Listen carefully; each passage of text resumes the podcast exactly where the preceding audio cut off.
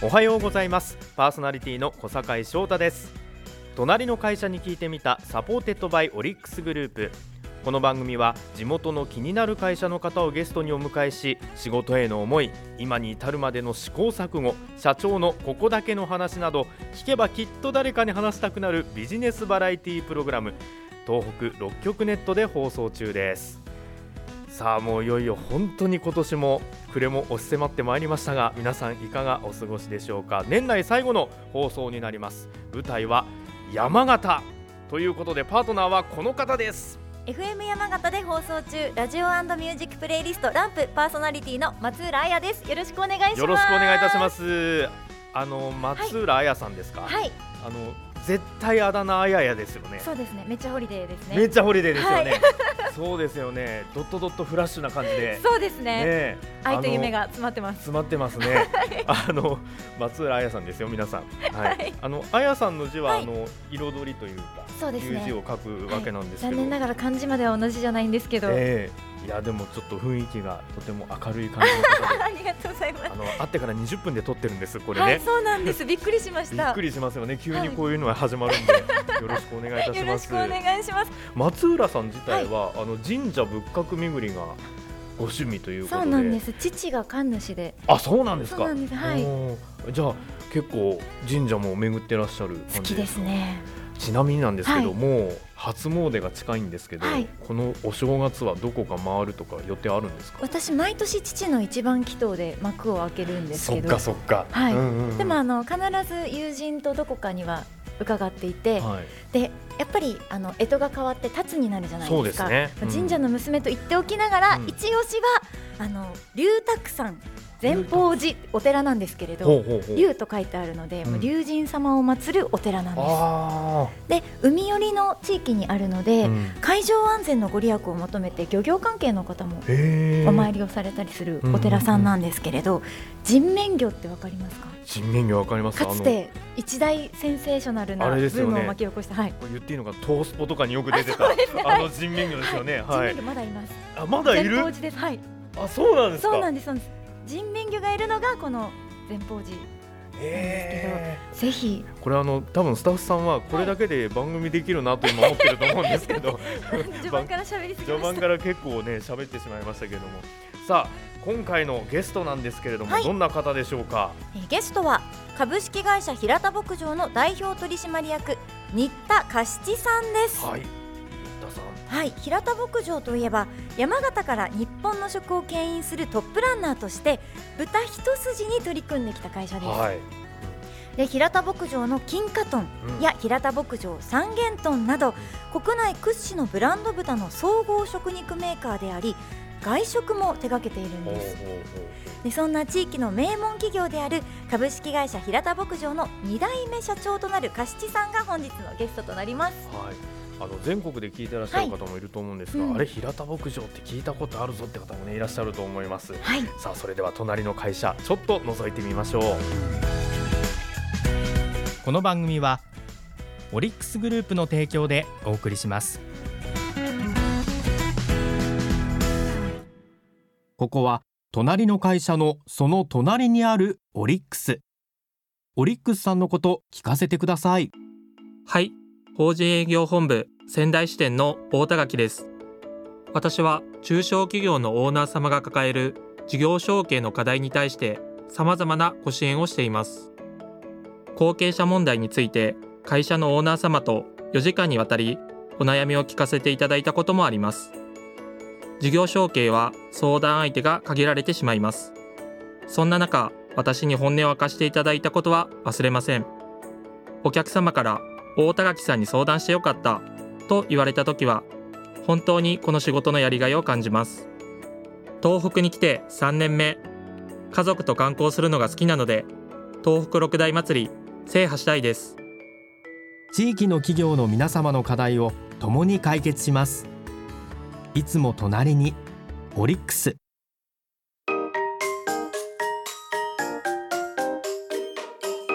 隣の会社に聞いてみた。隣の会社に聞いてみた改めましてパーソナリティの小坂井翔太です。松浦彩です。そして本日のゲストは株式会社平田牧場の代表取締役新田菓七さんです。新田さんよろしくお願いいたします。よろしくお願いしよろしくます。お願いします。お願いいたします。今日はですね株式会社平田牧場のまあ成り立ちとかあとビジネスモデルの特徴とかあと日本を代表するブランド豚の誕生秘話などについて伺えればと思っておりますので新田さんよろしくお願いいたします。はい、よろしくお願いしお願いいます。たします。まずですね新田さんあの2代目ということなんですけども、あのお父様が創業者ということなんですが、あの養豚業が始まったまあ経緯というかきっかけみたいなのはどんなものだったんあですか？のーうちはもともと稲作農家で、まあええ庄内は稲作多いわけですけど、はいはい。米どころなんでね、うん。私生まれた頃は家のお敷地の中に牛がいて、うん豚がいて羊がいて鶏がいて、はい。で毎日えー朝起きると卵を取りに行って、うん。でたまに牛に、えー草をあげてみたいな、牧草をあげてみたいなそんな日常だったんですね。えで、えーそもそもはまあ地主だったらしいんですけど、まあ、はい農地開放があって、はいで大変な時期で,、うん。で父親としては農家じゃない仕事をしたいというふうにうん。常々考えてて、はい。でその大学の先生がこれから動物タンパクが必ず必要になってくると、うん。うんまあ米が余ってくるというのもまあ見てたと思うんですけれどうも、ん。お米からその養豚に移るときにはい。例えばこう、ご家族が反対とかそういうことはあったりしましたか？どうだったんですかね？まあ家畜を育てるというのはもともと農家だったんでね米を作りながら、うん。あのみんな家畜鳥もいたんで卵を取りに行ってたりうん。したわけですけど、まあ、あとその中で、えーまあ、そういうう用途に向かう環境は揃ってたと思うんですよね。はい。うん。じゃあその割と周りの皆さん的にもスムーズにいけるかなというそうですね。み。んなで集まっええ。てちょっと規模拡大してみたいな、うん。それでそういう活動をやりながら、まあ、起業といううことになるんですけど、うんうんうん。実際にか会社を創業したのは私が小学校の時で、ああええ。ええ。で小学校って6歳7歳ですよね。ですね。うん。で来年はあのうちの会社があ60周年なんで、うん。私今66なんでね、うん。ちょうど60周年来年迎えるあと。そうですか、うん。ただまあそれなりにその時は起業するんでまあ大変だった時期でもあるんで、日中はあんまり顔を見なかあったですね。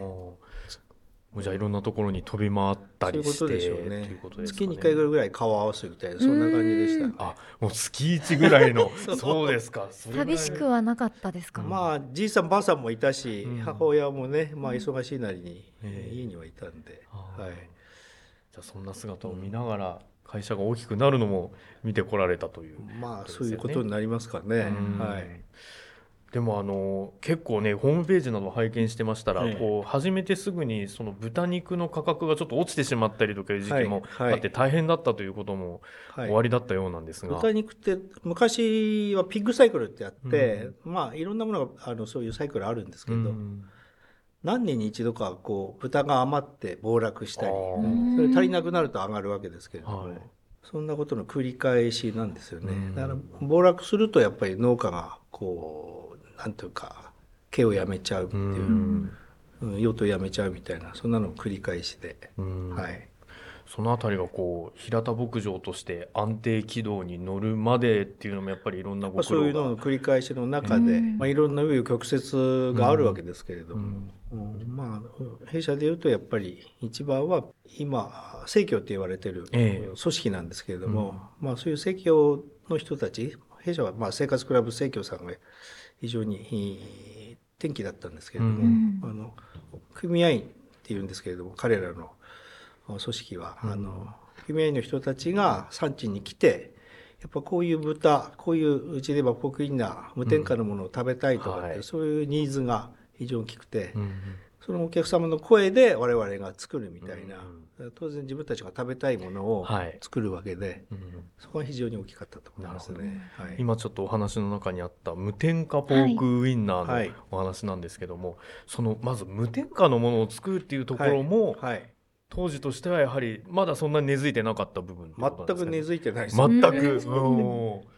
ハムソってどっちかというと添加物の塊みたいに、日本の場合特に、ええ。まあ、ヨーロッパはねあの非常に純正なものが多いわけですけど、うん。日本の場合そういうことで添加物を使わないものというニーズが非常に高かったんですが、うん。ただ添加物を使わないと非常にこう日持ちもしなかったり品質が安定しなかったりうん。するんで、そういう意味で言うと昔は無添加ウインナーじゃなくて無鉄砲ウインナーみたいな言われて、よく作ったなみたいな、あうん。普通メーカーの人たちは絶対それは作らない。危険なんで、はいはいうん。すぐ腐るんでね。うん。でそういうこともありながらそういうことを知らずに手手がけたんで、やっぱりそこは大変最初はね。最初は、うん。大変でしたね、うん。はい。あの実ははいちゃんと腐る食品を作りましょはい。うというのが最初の理念だったというふうなことも、はい。あのホームページに載ってたんですけど、理念というか、はい。たまたまそういう生協の人たち地元のうん。おトップに言われていい豚肉作ってるんだから無添加の美味しいポークインナー作ってください、うん。無着色の赤い色じゃなくて、はい。本当にスモークのお色でちゃんとスモークかけたオールポークのウインナーを作ってくださいと言われてうん。作ったんですが、ですが。ですが、はい。なかなか売れなくてそれが。赤いウインナーが売れてそういう天然のウインナーが売れない。くてそれで東京に父は行くわけですよね、うん。あの市場が地元にはまだなくてこれ成り立たなくてですね、うん。で東京に行ってその先ほど言った生活クラブ生協というはい。ところと出会って、で彼の彼ら彼女たちっていうか組合の人たちがこちらにあの視察に来るわけですね、うん。それが今50年続いてるんですがへー。湘南交流会って、うん、あ3泊4泊してくるのかな、ーはい。でじあの彼らっていうかあ組合の人たちが食べてるものをみんなつぶさに見ていく、うん。そういう活動なんですけどそこでこう注文を通しいただいたんですよね、うん。まあせ席もちっちゃい時期だったんですけども、はい。で1回注文もらったら5トンとかっていきなり来わあ。てほ5トン来て。う5トン。びっくりしますよね。びっくりしてびっくりして一生懸命作ったんだけど、はい。で、えー組合員さんのお宅に、まあ、その当時は組合員の人たちがこっちから行ったドライバートラックの隣に乗って、えー配達する道順を教えてくれたんですけど、へそこにそこで配達うしたところ食べようと思ったらあのネトが出てるってネトってご存知ですかね？ネット。ちょっとこうネバネバするあ微生あ物っていうかあねそのことをネトって言うんですけど、うん。それが出て全部回収してですね。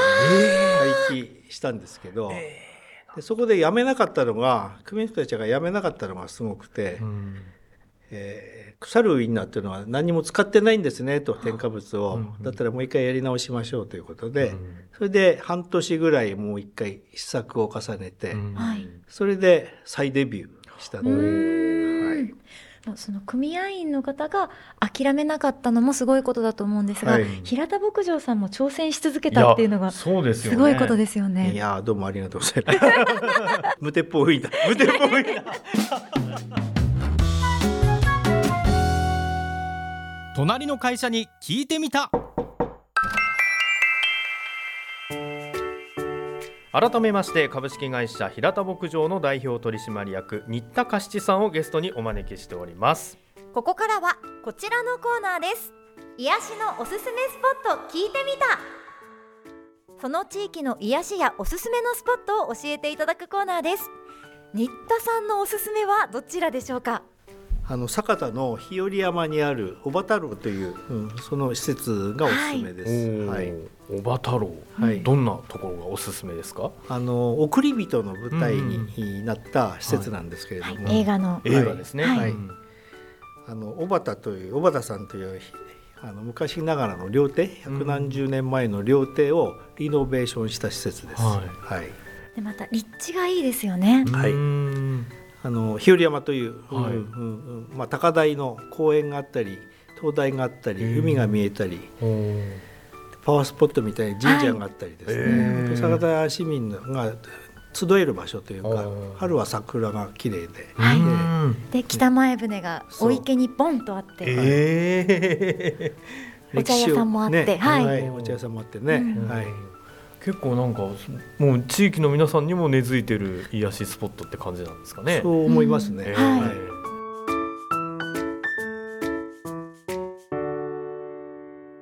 そしてまあ何と言いましても、美味しいものをというところなんですが、はい。高級ブランド豚はい。金華豚三元豚。はい。こちらの飼育もやってらっしゃるということですがはい。金華豚というのはこれはもうすごい珍しいものなん珍しいですよね。あの、うん。金華ハムではい。有名なんですけど、はい。ただ金華の豚そのものがですね、うん。金華種があんまりいないうん。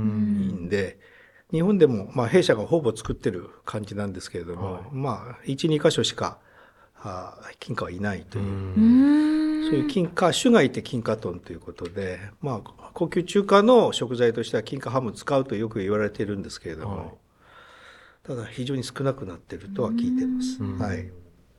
その辺の少ないものを育てるっていうのも大変だと思うんですがそのあたりの技術っていうのもやっぱり勉強というか、やっぱ美味しい肉っていうか、いい肉を作りたいという、うん。ことがあって、いい肉ってどちらかというと、あの、安くはできないというか、うん。効率を落としても、やっぱり美味しい肉にするためには、それなりに種を選んで、で、食べ物を選んでっていう、それで必要な肥育期間をお少し長いんですけれども、うん。それ飼育してということになるんで、うんたまたま高級な豚っていうふうに言われるんですけど、それだけコストがかかってるんで、うん。その分の乗ってしまうんでね、うんまあ、ちょっと高いというか、うん。でもやっぱりそれ以上に見合った安心安全で美味しい豚肉になるというふうに思います。はい。本当に臭みがないんですくりするほど臭みがなくて、はい。口の中に入れるとそのままほろーっととろけていなくなるぐらいの、いなくなる。初めて食べ物でいなくなるという表現が。素晴らしい表現です。美味しいんです。だからちょっと値段が張っても頑張ったご褒美に食べに行きたくなる。はい。はい。やっぱその辺も今いなくなるって表現でしたけど、はいはい。そういう肉質のなんかきめ細かやん？なんていうな？きめ細かさ。きめ細かさ。はい。うん、あと脂質の良さというか、うん。はい。何でもそうですけれども、やっぱりきめ細かくて、うん脂質がいいという。あーはい。刺身でも何でもそうですよね。ええはい。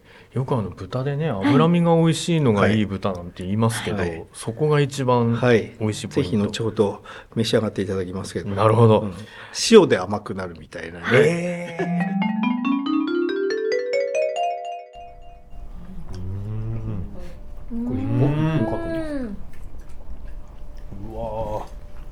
美味しい。油がやっぱり本当に美味しいですね。美味しいよね。うん。油嫌いな人はみんな好きになって帰る。うん。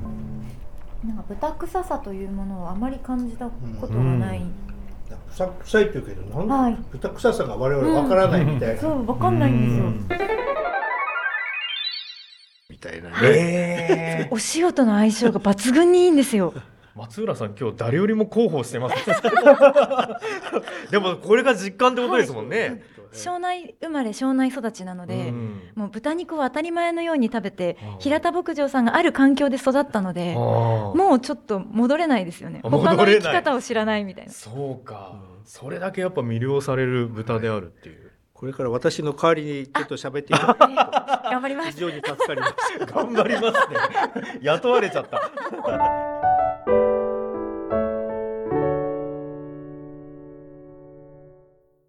ここは隣の会社のその隣にあるオリックスオリックスさんのこと聞かせてくださいはい、法人営業本部仙台支店の内海です。私の仕事は地域の企業経営者様より課題やニーズを伺い、リースや不動産関連ビジネス、太陽光発電設備の導入支援など多様なサービスをご提供することです。従業員のことや会社の未来のこと、経営者の方々がいかに広く深く考え舵取りをされているのか社会人1年目の今から学んでいます。まずは一日でも早く仕事を覚え内海になら相談してみようと思っていただけるよう地域の皆様から信頼される関係性を築いていきたいです。地域の企業の皆様の課題を共に解決します。いつも隣にオリックス。隣の会社に聞いてみた。そろそろお別れの時間です。さあ松浦さん今日の新田さんのお話、い、かがでしたか？あの私庄内生まれ庄内育ちで平田牧場さんのこともすごく好きだっていう自負はあったんですけれど、はい、無添加ポークウインナー、うん。無添加の文化の先駆けに平牧さんがいたというのは、うん。ちょっと不勉強ながら初めて知ったのでう、んうん。改めてすごい会社なんだなと思いました。そうですよねでしかも今となっては無添加のものだからっていうので食べるっていう方も多いと思うんですけど、最初はやっぱりちょっとこうねどうなのっていうところから始まったものがこうやって今もう当たり前のようになってるっていうところの一番最初の部分を気づいたっていうのがね、すごいなといやもうすごい。本当に先駆けですね。そうですねそして豚に対する愛といいますかはい、そんなものも感じられたので次回以降もねそんなお話を伺えればと思います。次回も株式会社平田牧場の代表取締役新田嘉七さんにお話を伺います。そして番組では皆さんからのメッセージもお待ちしています。番組の感想質問など番組サイトのメッセージフォームから送ってください。また番組公式 X と Facebook ページもぜひチェックしてみてくださいね。番組サイトにリンクが載っています。ハッシュタグは隣の会社。隣のはひらがなで会社はカタカナです。感想もお待ちしています。さらに放送から1週間はラジコのタイムフリーで聞けることはもちろんポッドキャストでも放送を聞くことができます。あの部分を聞き逃したという方などはぜひ活用してください。今日もそして今年1年お付き合いどうもありがとうございました。ました。ここまでのお相手は小坂井翔太と松浦彩でした。隣の会社に聞いてみた。また来年お会いしましょう。それでは皆様良いお年を。この番組はオリックスグループの提供でお送りしました。